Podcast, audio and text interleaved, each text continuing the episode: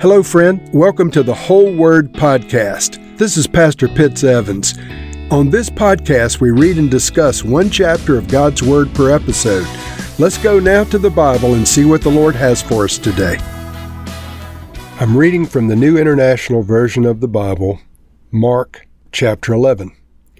As they approached Jerusalem and came to Bethpage and Bethany at the Mount of Olives, Jesus sent two of his disciples, saying to them, "Go to the village ahead of you, and just as you enter it, you will find a colt tied there which no one has ever ridden.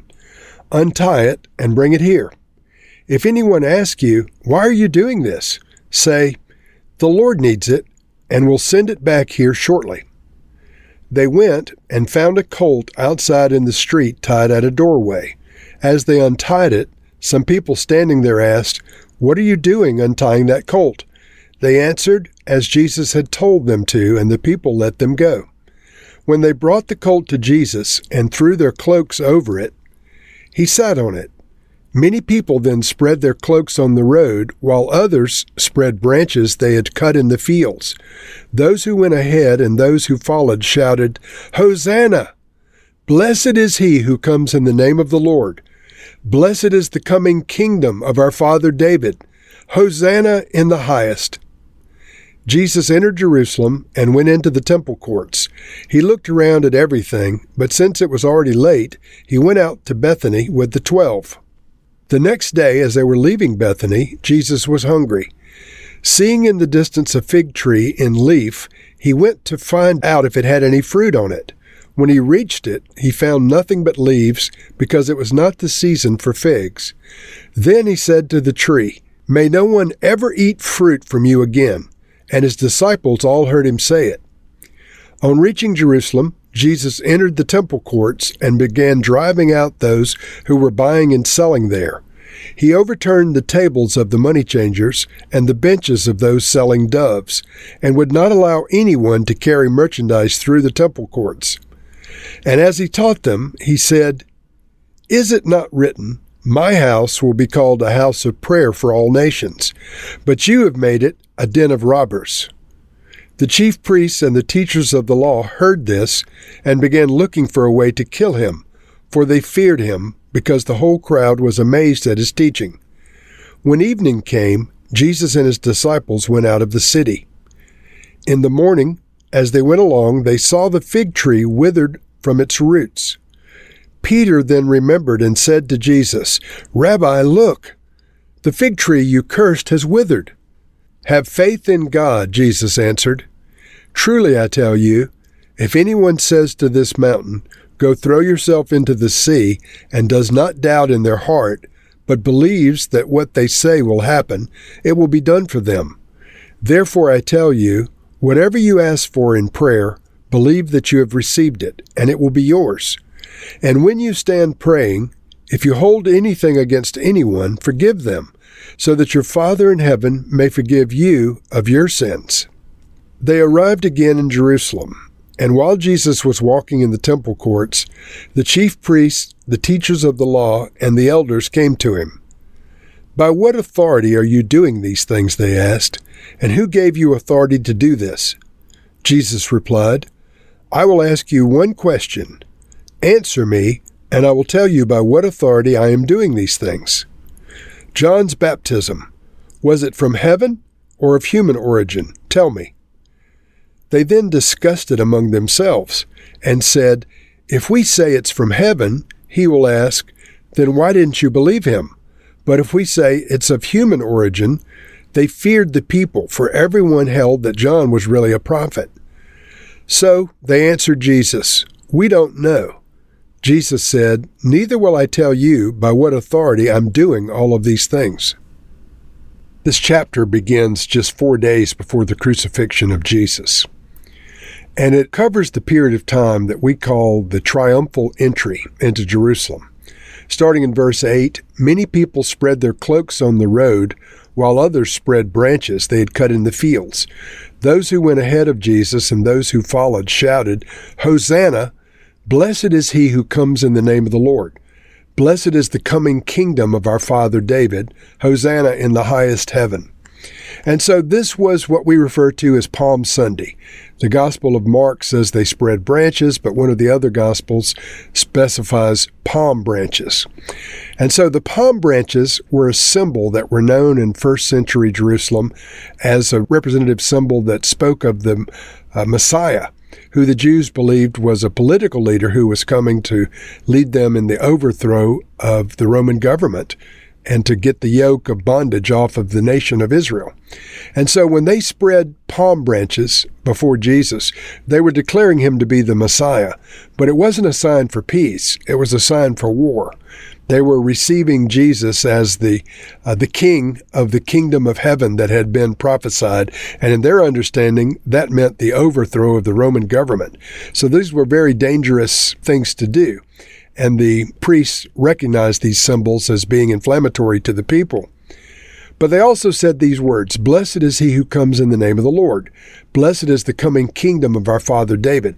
So in making these declarations, they were declaring Jesus to be the Messiah. But their declaration, in their minds, they were declaring him to be their king. And they were expecting him to usher in the Messianic kingdom right there on the spot. And so this um, Palm Sunday, the triumphal entry, it was very significant. And the day that this occurred was four days before Passover. Now, in the Exodus account, the Lord had instructed the people to select a lamb, examine it for four days, and then on the fourth day to uh, sacrifice the lamb for the Passover celebration. This was Lamb Selection Day in Israel. These events were occurring on Lamb Selection Day in Israel. So this was the very day that the religious Jewish people would be selecting the lamb that they were going to examine for four days. They would bring it in, begin to examine it for spot or blemish, and then ultimately it would be sacrificed on Passover. Unbeknownst to the people that were proclaiming Jesus as the Messiah, they were also saying, he's the Lamb of God, selected from the foundation of the world to be sacrificed on Passover. So they knew it was Lamb Selection Day. They knew they believed Jesus was the Messiah. They did not recognize the significance of proclaiming him as the Messiah on Lamb Selection Day. And these things did not become apparent until after his crucifixion. But this indeed was Palm Sunday. This indeed was the triumphal entry, Jesus entering into Jerusalem to the accolades of the people. And this was indeed Lamb Selection Day for Jesus, the Lamb selected from the foundation of the world to be sacrificed for the sins of all mankind. And so during these next four days, he was to be examined by both the people, the religious leaders, and also the uh, civil leaders of Rome, and he was found without flaw, without spot or blemish, without sin. Now, in this chapter, he has an encounter with the priests in the temple who are once again buying and selling things in the temple courts. So verse fifteen, on reaching Jerusalem, Jesus entered the temple courts and began driving out those who were buying and selling there. He overturned the tables of the money changers and the benches of those selling doves, and he would not allow anyone to carry merchandise through the temple courts. And as he taught them, he said, "Is it not written, 'My house will be called a house of prayer for all nations,' but you have made it a den of robbers."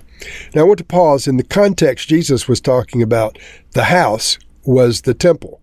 This was the temple of um, Solomon that had been rebuilt by Zerubbabel and added onto by King Herod.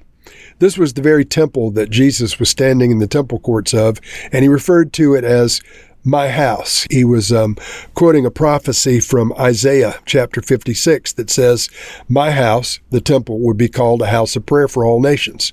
Now I want to ask you, friends, when has this occurred? When has the temple in Jerusalem been a house of prayer for all nations? And the answer to that question is, as far as we know, this has not come to pass.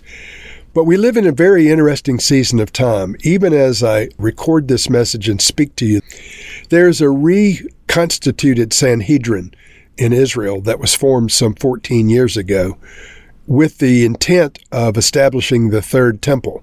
And the Third Temple, their vision, part of their vision for the Third Temple, is that it would indeed be called a house of prayer for all nations, that all nations would be invited to come there and worship the God of the Bible, the God of Israel.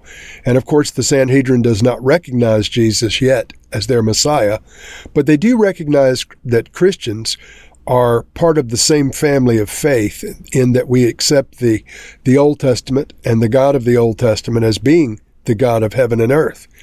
And so this third temple, their vision is that it will indeed be known as a house of prayer for all nations. Normally you hear this applied to churches being a house of prayer for all nations, and you can make that case. But biblically, it's talking about the temple in Jerusalem.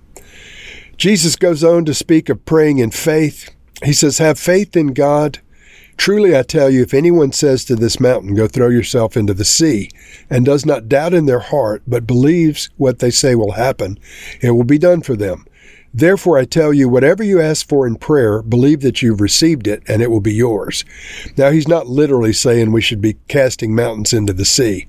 This is a bit of religious hyperbole.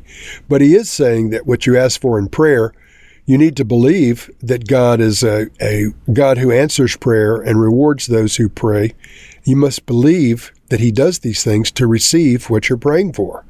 And so um, the Bible says that without faith, it's impossible to please God. This is along those same lines. Without faith to believe your prayer, don't expect God to answer your prayer. And he goes on to say, we must all walk in forgiveness to be forgiven. He says, when you stand praying, if you hold anything against anyone, forgive them, so that your Father in heaven may forgive you your sins.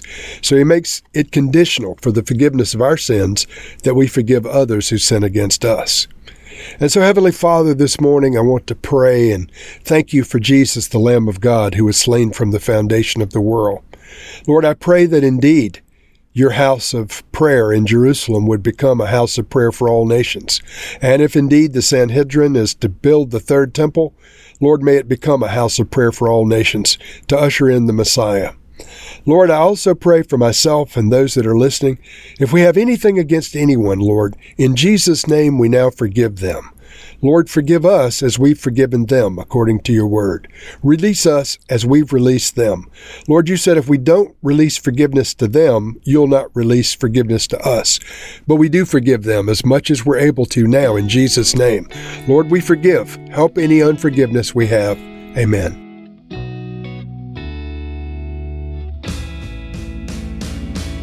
Thank you for listening to this episode of The Whole Word.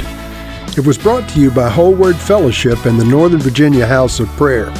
If you were encouraged, please share our podcast with your friends.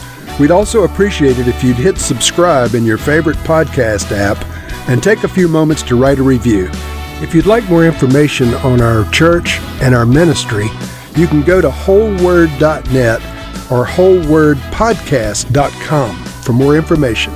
Thank you again, and may the Lord Jesus bless you today and always.